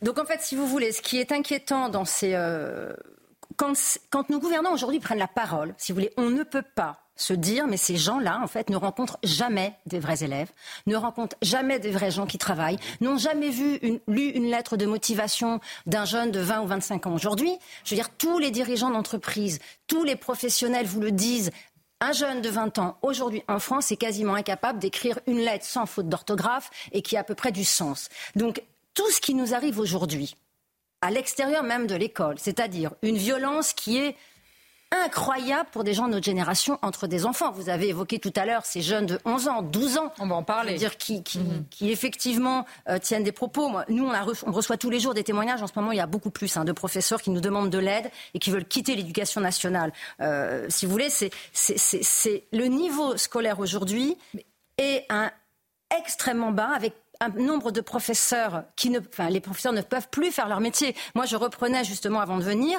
En 2018, déjà, il y avait une étude de l'OCDE qui, qui disait que la France était au niveau du Brésil en termes de problèmes de discipline. On est le seul pays de, de, l'OCDE, si vous voulez, qui a notre niveau d'instruction, où ce sont les élèves eux-mêmes qui se plaignent du bruit et de la discipline en classe. Donc, si vous voulez, ce qui est clair, c'est qu'aujourd'hui, il est quasiment impossible pour un professeur de faire classe plus de 20 minutes dans des établissements où il y a un peu de discipline et parfois ils ne font que, entre guillemets, de l'éducation. Et le problème, euh, et là, quand, quand, Gabriel Attal dit on va rajouter des heures de français, des heures de mathématiques, mais ça ne sert à rien. Tout le monde le sait depuis dix ans, en fait. Tout le monde sait qu'en France, on a plus d'heures de maths et plus d'heures de français que dans tous les autres pays. Donc ça, ça ne sert à rien. Qu'est-ce que vous voulez que je vous dise Franchement, ce ministre de, de l'Éducation, Gabriel Attal, d'ailleurs, on lui prête plutôt de bonnes intentions. On l'a vu sur différents sujets. Je trouve que là, ce matin, dans le Parisien, c'est vrai que ça laisse un petit peu. Voilà. Non, mais c'est leur mise à plat de tout le système. Mais tout le système. On est, Aujourd'hui, eh bien, il faut tirer le bilan de, 40 ans, de 50 ans de dérive. Jacques Julliard, qui avait écrit L'école est finie, qui, avait critiqué très fortement Bourdieu, le pédagogisme, toute cette déconstruction qui a été orchestrée au sein du Quai national, qui a été érigée même euh, en mode d'enseignement, mais c'était absolument, absolument inconcevable. Bon, eh nous, nous, arriverons euh, au résultat hein, que nous voyons. Alors maintenant, qu'allons-nous faire? Et il est évident que de remettre en cause l'autorité, Régis Debray également a dit qu'il faut rétablir le principe d'autorité, l'autorité du maître. Mais comment, général Comment ça se décrète oh, oh, Eh bien, dans les ben déjà reformer les, reformer les professeurs. Le problème, si vous voulez, c'est qu'il faut prendre sans problème à l'origine. Les professeurs viennent de quel milieu? Quelle est la sociologie des professeurs? Ils sont élevés dans, en guillemets, dans des universités, universités de lettres, où on est censé enseigner les humanités. Bon, et quelles ont quelle est leur vision de l'autorité? Quelle est leur vision de l'enseignement? Quelle est la vision de la France? Bon. Non, mais il faut euh, accepter aussi de rétablir, de rétablir, faut accepter de rétablir euh, l'autorité de l'enseignant et peut-être un peu remettre en cause le fait qu'on a fait rentrer les parents à l'école. Il faut aussi peut-être remettre, supprimer ce collège unique et accepter que tous les enfants n'ont pas le même niveau et refaire des classes de niveau pour permettre à ceux qui n'ont pas le niveau, comme on l'a connu dans le passé, de rétablir, non, non, mais de, de travailler sur leurs lacunes. Aujourd'hui, le collège unique a fait qu'on mélange les gamins entre eux, on ne veut pas de sélection, on n'est pas c'est la matrice républicaine. Non, mais euh, c'est-à-dire euh, ce que je veux dire par là. Non, mais alors ça, ça m'intéresse. Attendez, j'entends vos propositions, mais moi, euh, j'entends la République matin, midi, soir. Mais qu'est-ce que vous mettez derrière la République? Il y avait 4% d'illettrés. Aujourd'hui, il y en a 10. C'est-à-dire que dans des conditions beaucoup plus difficiles, avec beaucoup moins de moyens, en 30 ans, Jules Ferry, hein, qui impose l'école pour tous, euh, hisse la pollution française, y compris dans les zones rurales, à, haut niveau, hein, un niveau où on maîtrise parfaitement la langue, on sait rédiger, écrire, compter, on connaît son histoire. Mais général, est-ce qu'on peut accepter dans notre euh, pays qu'il y a des gamins qui n'ont pas le niveau, par exemple, pour avoir le BPC ou le baccalauréat Des gamins qu'on a mis en difficulté parce que quand ils arrivent à la fac, ils n'y arrivent pas. L'échec en fac, et je parle euh, sur, euh, sous votre contrôle, Attendez, avant d'arriver à la faculté, qu'on sache lire et écrire, ce qui est déjà pas mal, vous avez raison. Je suis assez d'accord avec ce qui a été dit, notamment par le général, sur la déconstruction et sur le pédagogisme. En revanche, je pense qu'il y a encore un autre paramètre qui complexifie notre débat et qui complexifie complexifie la situation des élèves, c'est qu'on ne peut pas tout demander à l'école, au sens où euh, l'école est en train aussi de compenser, on demande aux professeurs de compenser les mots MAUX de la société. C'est quand vous voyez, pardonnez-moi l'expression, mais l'abrutissement des enfants devant euh, ce que, ce que l'on fait aujourd'hui avec les, certaines plateformes, ce que l'on fait avec les réseaux sociaux, ce que l'on fait avec les jeux vidéo, euh, l'abaissement total du niveau général de la culture, du rapport aux humanités dans les familles. On va demander ou à quoi on va, mais le problème, c'est que c'est là qu'il faut, c'est là que l'État devrait mener et de ceux depuis des années, une politique globale, holistique, culturelle, une, une grande politique culturelle ambitieuse, une réflexion, alors désidéologiser peut-être certains hein. professeurs, mais en tout cas une autre. La différence entre la France d'il y a un siècle et aujourd'hui, c'est peut-être que la France d'il y a un siècle avait aussi peut-être plus de cohésion culturelle, plus de cohésion nationale, un autre souci des questions culturelles, et que malheureusement la mondialisation, l'américanisation de certaines choses a aussi contribué, euh, si vous voulez, à une baisse de niveau généralisée, et que les enfants sont euh, au bout de cette chaîne et dès lors ils arrivent à l'école avec des lacunes encore plus importantes que jadis parce que le substrat culturel et familial lui aussi s'en trouve ben diminué. je trouve que c'est un faux, euh, excusez-moi Paul, mais c'est pas euh, l'école, elle transmettait ce substrat justement. C'était ça la force de l'école. On ne pouvait ne pas parler chez soi. Il n'y a pas que l'école, Naïma. Non mais ce que je veux dire par là, par semaine de 8 ce que vous étiez en train de dire, je vais vous donner un exemple et vous allez me dire. Par exemple, euh, très sincèrement, ce chant, ces chants euh, antisémites à entonner dans le métro. Moi, quand j'ai, j'avais pas beaucoup de comment dire, il n'y avait pas de surprise. Ah bah c'est pas le fait de l'école. C'est notre faute collective. Bah je vais vous dire pourquoi. Quand vous avez un Nico Conrad qui n'est pas condamné qui, dans son chant, dit il faut tuer les bébés blancs. Je baiserai la France jusqu'à l'agonie. Oui, lui, c'était un rappeur. Non, non, mais c'est un rappeur. Mais Je précise, tout le monde le connaît pas. Non, mais il n'empêche que ces jeunes, ils sont abreuvés par quoi? Par quelle musique?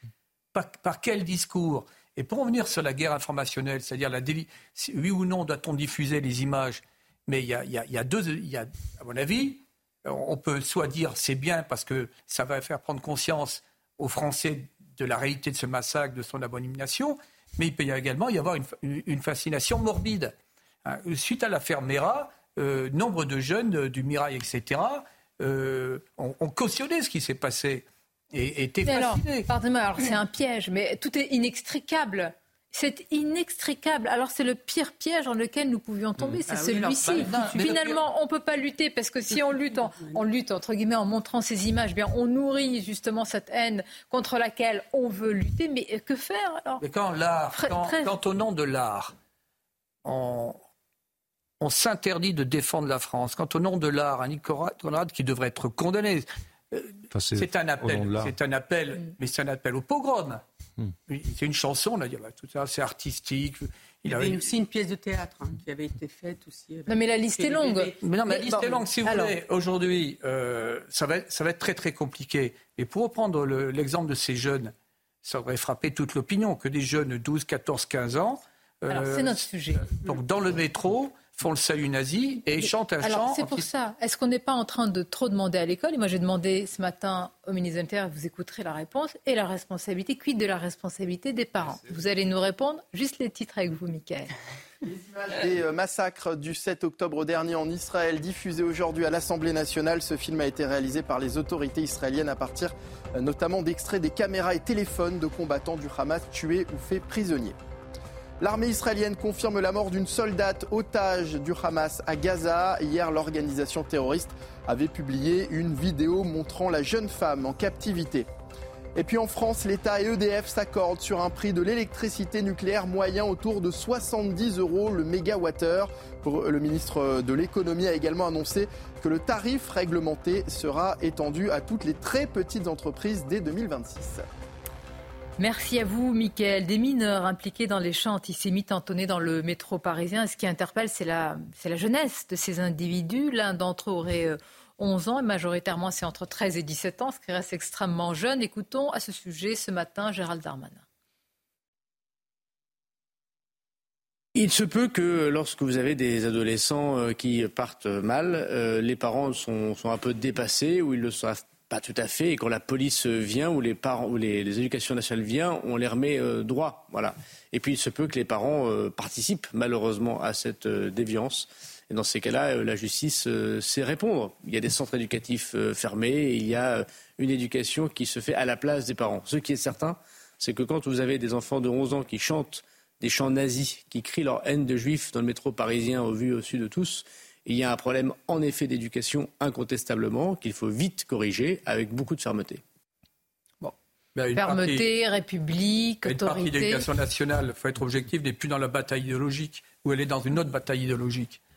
Non, mais là, Attendez, Sophie Audugé, vous êtes quand même responsable et spécialiste de ces sujets. Qu'est-ce qu'on fait on, prend le mammouth, euh, puisque c'est comme ça qu'on l'appelle l'éducation nationale, et on le renverse complètement à l'envers Alors, déjà, je voudrais quand même revenir sur un point. Parce qu'on a évoqué tout à l'heure euh, ce que peut l'école?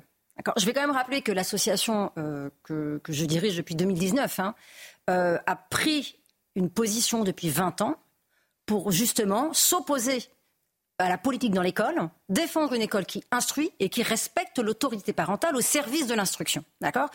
Notre association a été totalement diabolisée, alors qu'elle n'a aucun, elle est totalement apolitique et aconfessionnelle. Ah, vous nous avez dit extrême droite et tout cela hein, depuis des années. Hmm. On nous a, l'État, le ministère euh, de, de, de l'économie, etc., ne nous reconnaît pas le caractère éducatif à nous. D'accord? Alors j'invite tous ceux qui le veulent à regarder nos travaux, qui sont extraordinairement, extraordinairement euh, documenté parce qu'on suit les chiffres depuis plus de 20 ans et qu'on mène des études très fouillées sur des, sur des sujets pointus avec des comités d'experts. La situation de l'école aujourd'hui, c'est comme d'autres sujets dans notre pays, c'est-à-dire qu'il y a des gens qui ont annoncé il y a 15 ans que les signaux faibles allaient produire exactement ce qu'on trouve aujourd'hui. Ces gens-là, on les a fait taire. Et aujourd'hui, on découvre que l'école n'instruit plus. Mais la bonne blague, on découvre, M. Attal découvre que les enfants sont sur des écrans.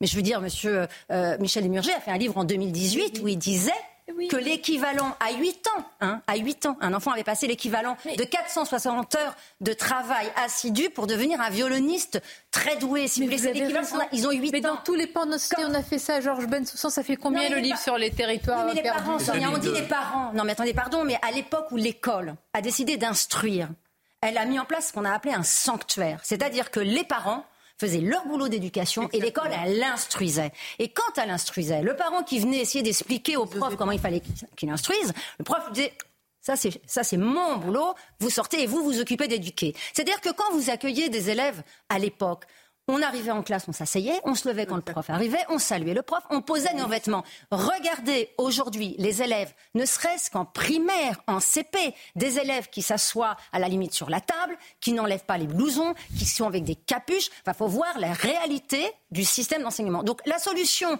euh, Sonia, je suis désolée, parce qu'on est allé trop loin dans les excès, elle sera radicale. Et c'est-à-dire qu'il faut arrêter de se surprendre de trucs que tout le monde sait depuis 15 ans. Radical, c'est-à-dire qu'on revient à un système d'instruction strict, comme il se fait dans certains établissements scolaires, qui sont lesquels, Sonia? Bah, Ceux qui obtiennent les meilleurs résultats. Certains professeurs ne veulent pas. C'est plus l'éducation nationale, c'est l'instruction. Bien sûr. Intéressant quand même de voir le parcours de Régis Debray, qui va tout à fait dans, dans, votre sens. Rétablir l'autorité, celui qui délivre l'enseignement doit être respecté, etc. Deuxièmement, quand vous parlez d'établissements de, qui sont bien tenus, les collèges militaires dont on a voulu la disparition il y a 20 ans, soi-disant que ces gens-là qui adoraient la France, qui voulaient servir la France, donc étaient des exaltés fascisants. Bon, c'est là où il y a les meilleurs résultats. Donc on devrait s'inspirer quand même euh, de ces établissements ou des rites le, rite a son importance. Se lever quand le professeur rentre, marquer. C'est cérémonial. mais non, mais or, on a tout déritualisé. Maintenant, je reviens à une chose. J'ai été lycéen dans les années 70. J'ai été marqué, moi, bien avant, par mon, mon instituteur, M. Léger, à qui je rends un, hommage, qui est à Saint-Claude dans le Jura, qui, qui, a, qui, a, contribué à construire ma citoyenneté, mon identité. combien aujourd'hui de jeunes peuvent se réclamer d'un instituteur? Et dans les années 70, quand j'étais, j'étais fils de gendarme, je voulais vous raconter, je voulais vous raconter mon, parcours face à des professeurs qui enseignaient la haine de la France, qui euh, traitaient les forces de sécurité de forces d'oppression, etc. Dans les années 70. Ah. Donc ne vous étonnez pas. Non, mais vous étiez loin d'être né. pas qu'on marche sur la tête. vous étonnez pas. À ce... Mais Jacques Julliard l'a écrit, l'a dit maintes fois. Et on en est. Il y a un ouvrage d'ailleurs, L'école est finie, où il, évoque tout cela. Donc L'autorité. Alors, qui l'incarne? Qui l'incarne au sommet de l'État? Je vais vous remercier parce que nous avons, j'explique à nos téléspectateurs, une émission enfin, raccourci non, restez avec nous parce que nous allons diffuser euh, l'interview du ministre de l'Intérieur parce qu'on parle, on parle d'autorité, mais généralement est incarné quand même au sommet de l'État et, euh, et, plus singulièrement par le ministre de l'Intérieur. À ce programme. Vaste programme. On va quand même l'écouter et puis juger de tout cela. Je vous remercie. Merci Général, la même Fadel, Sophie Dugé et Paul Melan. On se retrouve très vite. Restez avec nous. Gérald Darmanin suivre à la fois sur les actes antisémites, sur le climat en France. Écoutez-le parce que euh, le ministre de l'Intérieur a euh, non pas changé de position, mais on sent qu'il y a une crainte par rapport à un contexte inflammable. À tout de suite. Interview sur CNews et Europe 1. Bonjour à vous, Gérald Darmanin. Bonjour. Et bienvenue. Vous êtes le ministre de l'Intérieur, des Outre-mer et en charge aussi des, des, cultes. À ce sujet, hier, le président de la République a reçu les représentants des cultes au lendemain de la marche contre l'antisémitisme. Et maintenant, Gérald Darmanin, quels actes, quelles démarches, quelle impulsion comptez-vous donner après ce rassemblement? D'abord, il faut rappeler que la lutte contre l'antisémitisme concerne tout le monde. La lutte contre tous les racismes concerne tout le monde. Mais la lutte contre l'antisémitisme concerne tout le monde, elle est d'actualité. Il y a 1518 actes antisémites ou propos antisémites euh, qui vont directement vers les Français de confession juive qui ont été recensés depuis le 7 octobre. Quasiment 600 interpellations. C'est vrai qu'essentiellement ce sont des tags, euh, ce sont essentiellement des insultes, mais il y a aussi des coups et blessures. Il faut évidemment rappeler à chacune et à chacun que les Français de confession juive sont particulièrement concernés par euh, le racisme que nous vivons dans notre société depuis le 7 octobre. Et puis je pense que c'est important de dire aussi que euh, la communauté nationale euh, doit regarder les choses euh, évidemment avec intérêt, mais sans projeter en France ce qui se passe au Proche-Orient. Ce ne sont pas les musulmans français qui sont responsables de ce qu'a fait le Hamas. Est-ce que l'importation n'est pas là depuis longtemps, non, non, du je, conflit? Non, je ne le crois pas. Ce n'est pas un aveuglement de dire non? Pardon? N'est-ce pas un aveuglement C'est pas moi que vous allez dire que je, vous pose une question aveuglé. On n'est pas obligé de mettre non plus des jarricans d'essence euh, sur, sur, du feu. Hein. Non, mais ce qui est sûr, c'est que les musulmans français ne sont pour rien, il faut le redire, dans ce qu'a fait euh, le Hamas, évidemment. Et les Français de confession juive ne sont pour rien dans les bombardements qu'il y a à Gaza. Donc il faut éviter le plus possible euh, d'importer un conflit qui est déjà extrêmement compliqué comme ça, qui mêle beaucoup de passion, qui mêle beaucoup d'histoire, qui mêle parfois des familles. Et il faut évidemment le respecter. Mais je pense que ce qui est important, c'est d'expliquer que les Français de confession juive sont français. Et les Français de confession musulmane sont français. Vous avez rappelé le nombre d'interpellations et, et les, actes antisémites qui explosent. Il y a beaucoup d'enquêtes, mais qu'en est-il justement des, des sanctions? Est-ce que vous appelez vous-même à la plus grande fermeté de la justice? Oui, et je constate que la justice est ferme. Euh, nous avons euh, à plusieurs reprises demandé au procureur de la République, au juge, de pouvoir interpeller des personnes, y compris extrêmement mineures. Euh, vous avez vu que le dernier que nous avons interpellé dans ce groupe de jeunes qui chantaient des chants nazis dans le métro euh, parisien et qui, habitait dans le sud de la France avait 11 ans. 11 ans. Donc euh, la justice accompagne la police. Nous permettons de déférer des personnes. C'est le cas de la personne qui sur TikTok appelé à la mort d'un rabbin à Levallois-Perret. C'est le cas, vous le savez, de cette influenceuse, je mets des guillemets, qui faisait de l'apologie du terrorisme, en tout cas ce que je considère moi être de l'apologie du, terrorisme. Euh, donc la, justice suit la police, interpelle les personnes, sont déférées. Pour ce qui est par exemple de cette influenceuse, le 22 novembre, elle, sera présentée devant le tribunal, donc en quelques jours. Donc oui, il faut des réponses très fermes. Et je l'ai dit, sur les à peu près 600 interpellations, il y en a 120, 130 qui sont des étrangers. Et eh bien voilà, on va retirer, on retire en ce moment les titres de séjour de tout le monde. Il y a plus d'une cinquantaine de ces euh, auteurs, de ces auteurs, pardon, qui sont en centre de rétention administratif et qui sont en train d'être éloignés. Je note là, je vous avais dit 11 ans, Gérald Darmanin. Dans ce cas, est-ce qu'il ne faut pas aussi en appeler euh, à la responsabilité des parents qui, il faut le souligner, par pas, peuvent être aussi la, cause hein, de, de, cette haine euh, décomplexée? Il, se peut que lorsque vous avez des adolescents euh, qui partent mal, les parents sont, sont, un peu dépassés ou ils le savent pas tout à fait. Et quand la police vient ou les parents ou les, les éducations nationales viennent, on les remet droit. Voilà. Et puis il se peut que les parents euh, participent malheureusement à cette euh, déviance. Et dans ces cas-là, euh, la justice sait répondre. Il y a des centres éducatifs fermés et il y a une éducation qui se fait à la place des parents. Ce qui est certain, c'est que quand vous avez des enfants de 11 ans qui chantent des chants nazis, qui crient leur haine de juifs dans le métro parisien au vu au sud de tous, il y a un problème en effet d'éducation incontestablement qu'il faut vite corriger avec beaucoup de fermeté. Je vous pose la même question, Gérald Darmanin, que j'ai posée hier à cette même place à la présidente de l'Assemblée nationale, Yael Braun-Pivet. Quel est, selon vous, le principal carburant de l'antisémitisme aujourd'hui? Ah, Il y en a plusieurs. Il y en a plusieurs. Les extrêmes. l'extrême gauche comme l'extrême droite sont nourris d'un antisémitisme, on le sait, historique. Et puis il y a l'islam radical, incontestablement, qui fait de la haine du juif. D'ailleurs, le contraire de ce qui est écrit dans le livre, puisque, y compris ce qui est écrit dans les livres religieux, et singulièrement le Coran, on ne doit pas s'en prendre aux gens du livre, donc ils trahissent leur propre religion en étant antisémites. Et puis il y a une forme d'antisémitisme assez fort qui vient de l'antisionisme, la haine d'Israël, la destruction d'Israël. Donc euh, c'est malheureusement cet antisémitisme euh, cumulé euh, qui fait pour nos compatriotes de confession juive quelque chose de, terrible à vivre. Et je voudrais ici de souligner, indépendamment des horreurs qu'avaient convaincu les Israéliens en, Israël à la suite des attaques du Hamas, et, par ailleurs dire qu'évidemment il y a beaucoup de Français, donc c'est depuis l'attentat de Nice euh, le moment où nos compatriotes ont le plus souffert. Voilà, je ne vois pas des juifs, j'y vois des Français, incontestablement. Je voudrais aussi souligner qu'il y a l'histoire. Et, ça a été dit par, par un participant euh, musulman à, la réunion qu'on a eue avec le président de la République, et c'était très touchant. Il comprenait pourquoi les Français de confession juive, dans les actes antisémites, étaient particulièrement touchés, parce qu'il y a notre histoire. Une histoire où la France n'a pas su protéger les juifs histoire où la France a connu des attentats contre des écoles juives, euh, contre des rues. On pense euh, bien sûr euh, à ce qui s'était passé à Paris, où il y avait des Français de confession juive qui, qui mangeaient, qui vivaient là, où des enfants de quelques années ont été abattus dans des cours d'école. Il y a en France non seulement l'antisémitisme, mais il y a ce que l'antisémitisme a produit, c'est-à-dire de l'horreur, de l'horreur absolue. Vous parlez de ce, des représentants euh, musulmans. Quelle France était à la marche euh, avant-hier, Gérald Darmanin? Beaucoup, en tout cas certains affirment qu'il n'y avait pas euh, les quartiers populaires, qu'il n'y avait pas aussi la jeunesse. Qu'avez-vous vu dans cette marche? Alors évidemment, comme ministre de l'Intérieur, je me suis beaucoup organisé, suis beaucoup occupé de l'organisation des manifestations. Il ne faut pas penser qu'il n'y a que Paris d'ailleurs. Hein. Sans incident, on peut, en tous les cas, notamment, oui, peut le souligner. très bien passé. était là? Grâce au policier gendarme, mais il n'y a pas que Paris aussi dans la vie. Moi, je, je sais qu'à Lille, il y avait plus de 1500 personnes, par exemple, ce qui n'est pas de nature Normalement, à Lille, on ne manifeste pas, pas beaucoup, donc je pense qu'il y a eu une grosse mobilisation.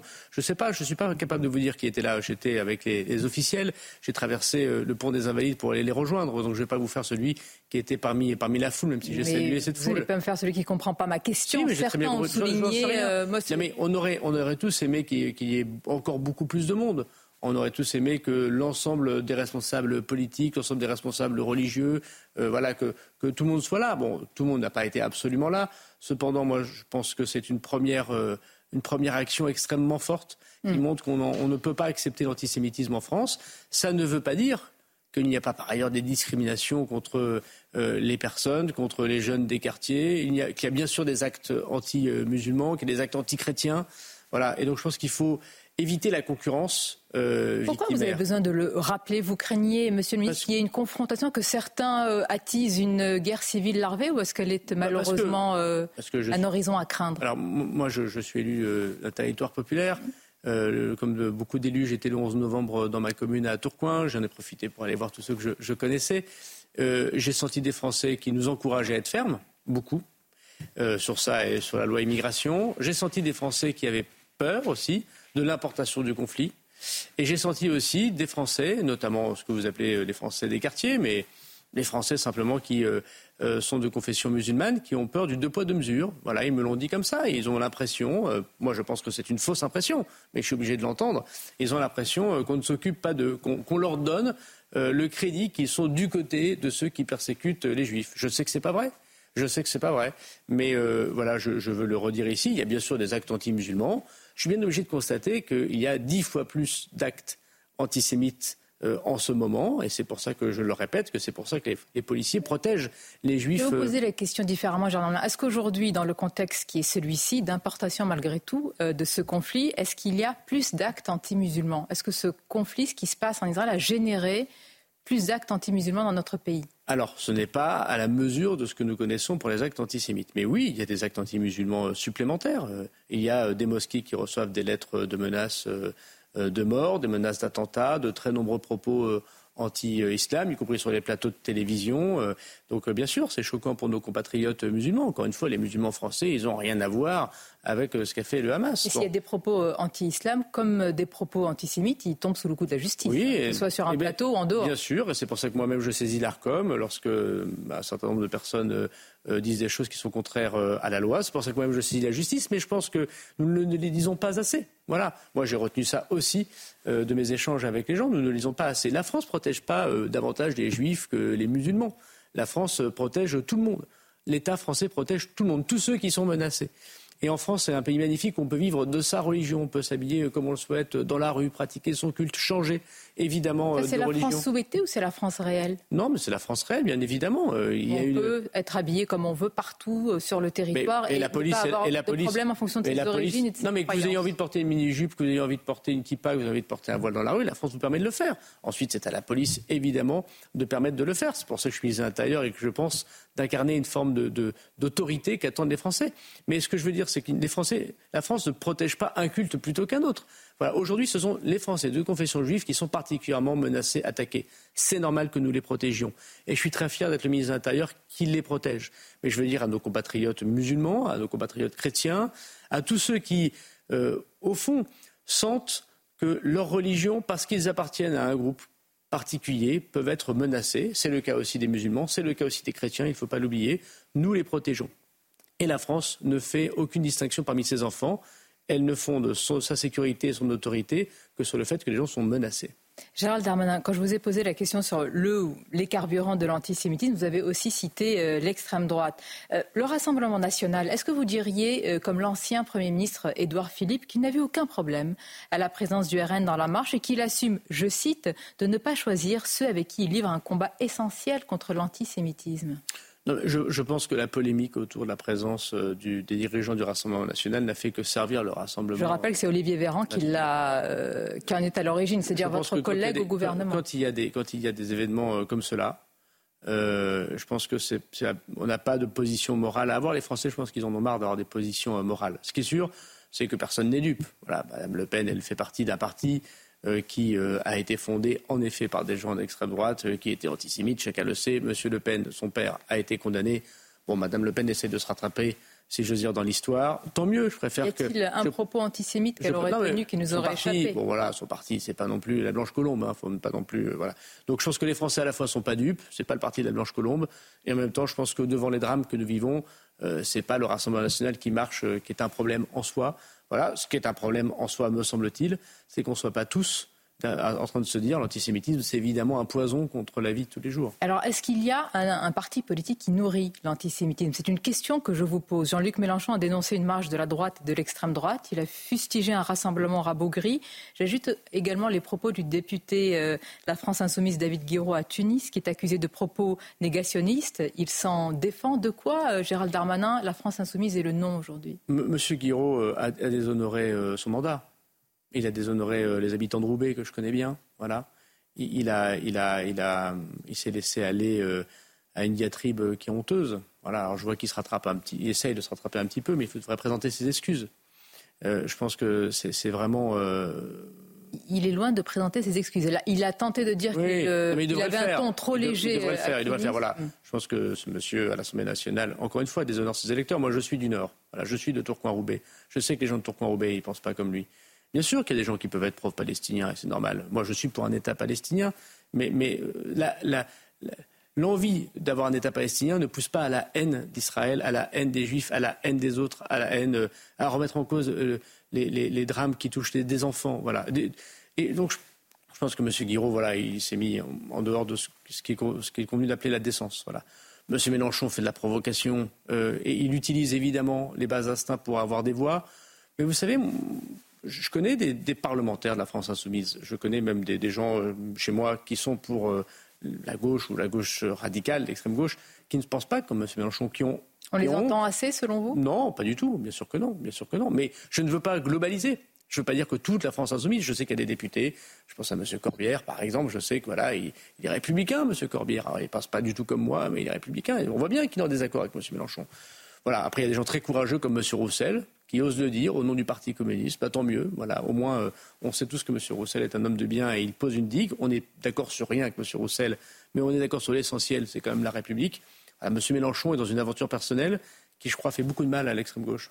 Deux questions d'actualité avant d'en venir à l'actualité qui est le projet de loi euh, immigration Gérald Darmanin. Il y a euh, euh, ces prières, en tout cas ces deux élèves, ces deux enfants de CE2 dans une école à Nice qui ont organisé une prière, qui ont prié dans, dans la cour de, de, l'école. Quel message a envoyé aujourd'hui le, maire de Nice envoie un message de, fermeté? Il en appelle aussi à la République. Que lui dire? Il a raison. Il a raison. L'école à partir du moment où c'est une école publique, bien évidemment, puisqu'il y a toujours un choix en France. Hein. On peut aller dans les écoles euh, euh, qui sont euh, sous contrat religieux, rien n'interdit. mais quand on a l'école publique, il y a une neutralité. Chose très importante de comprendre ça. La laïcité française, c'est la neutralité de certains services publics, dont l'école. Parce que quand vous êtes mineur, vous n'avez pas autre chose à faire que d'être, à vous construire en tant que républicain, et ensuite vous faites évidemment votre choix de majeur. La liberté de pouvoir aller à son culte et surtout, je pense, à non-préférence de l'État envers une religion. Ben, je crois que ce que fait le maire de Nice euh, avec la fermeté, c'est rappeler ces règles élémentaires que c'est la République. Bien. Un autre appel d'habitants, ceux de Villeurbanne, suite à une fusillade et au trafic de drogue qui euh, gangrène, en tout cas qui occupe euh, des, pans de, cette ville et, des territoires. Que répondez-vous à cet appel de détresse et un cri de détresse? Je, connais bien Villeurbanne et je connais bien les difficultés extrêmement fortes qu'il y a du trafic de drogue. Je veux d'abord dire que s'il y a du trafic de drogue, c'est qu'il y a des gens qui consomment. Donc je veux rappeler aux consommateurs qui sont les responsables de ces euh, règlements de compte, de la vie qui est un enfer pour certains de ses habitants. La préfète s'est rendue sur place à ma demande dès samedi à rencontrer euh, les habitants. Des opérations de police ont eu lieu et vont continuer à avoir lieu. Dans ce contexte général, hein, évidemment, de tout ce que nous, avons vécu euh, et ce que nous avons dit depuis le début de cet entretien, Gérald Darmanin, le projet de loi immigration sera mis au vote euh, ce mardi au Sénat. Pour le patron des sénateurs LR, Bruno Retailleau, c'est un texte durci, avec vraiment sa patte et la patte du Sénat. Pour preuve, le texte original comportait 27 articles. Au final, il y en a 96. Ça n'a plus rien à voir avec votre texte Non, c'est faux. Bien sûr qu'il a été enrichi par le Sénat, c'est bien normal. Euh, Monsieur Retailleau vient de dire qu'il y a une vingtaine d'articles qui ont été créés par le gouvernement, mais ce n'est pas très fond dans ce débat. Bon, voilà. Euh, je pense que ça aurait été plus simple de considérer que c'est un texte qui a été co-construit avec le Sénat. C'est tout à fait vrai. C'est ça le débat parlementaire. Moi, je ne suis pas un homme euh, rigide qui, se dit, bah voilà, discutons pas avec le Parlement, c'est comme ça, c'est tout. Bien au contraire. Discutons avec tout le monde. Il y a des articles qui ont été créés par le Parti communiste. Bah, j'ai pris un amendement de M. Brossat pour lutter contre les marchands de sommeil. On a, surtout vu la transformation de l'article 3, je vous avoue, en article 4. Oui, bah, eh ben, on peut s'en réjouir, il y a un article de régularisation. Il n'y a plus de droit opposable automatique. Il est dit aussi que pour être régularisé dans ces métiers, il faut prouver une durée de travail encore plus importante que prévu initialement. Le tout est soumis au pouvoir discrétionnaire du préfet qui doit aussi vérifier. Je suis pas sûr que les Français qui nous regardent. Ah, c'est important, euh, intégrable ou pas de la personne. Bah, d'abord, un, c'est un texte de loi très important qui vise à régulariser euh, la nounou et à expulser l'étranger délinquant. Si on est d'accord avec ce principe général, on peut discuter. On peut aller dans le détail quand même. Oui, bien sûr. On peut d'abord, un, le principe. Je ne suis pas sûr que tout le monde suit euh, les débats de Public Sénat, même si c'est une chaîne très intéressante. N'est-ce pas? Donc, un, nous sommes très très durs contre les étrangers délinquants et on écoute ceux qui ne peuvent pas être régularisés mais qui travaillent, qui respectent les règles de la République. J'ai entendu M. Retailleau dire partout jamais le texte de loi ne sera voté, jamais il y aura un élément de régularisation. Bon, le texte de loi a été voté, il y a un élément de régularisation. Ce n'est pas le même que le gouvernement, c'est vrai. Nous discutons à l'Assemblée, nous allons reprendre ce texte. Est-ce que vous allez détricoter euh, ce qui s'est fait autour de l'article 4 bah, On va modifier, puisque le Sénat va faire son travail. La nuance est importante de détricoter, modifier. Non, mais on ne va pas détricoter. On va... Il y a le Sénat a fait son travail de modification du texte du gouvernement. L'Assemblée va faire son travail de modification du texte du Sénat.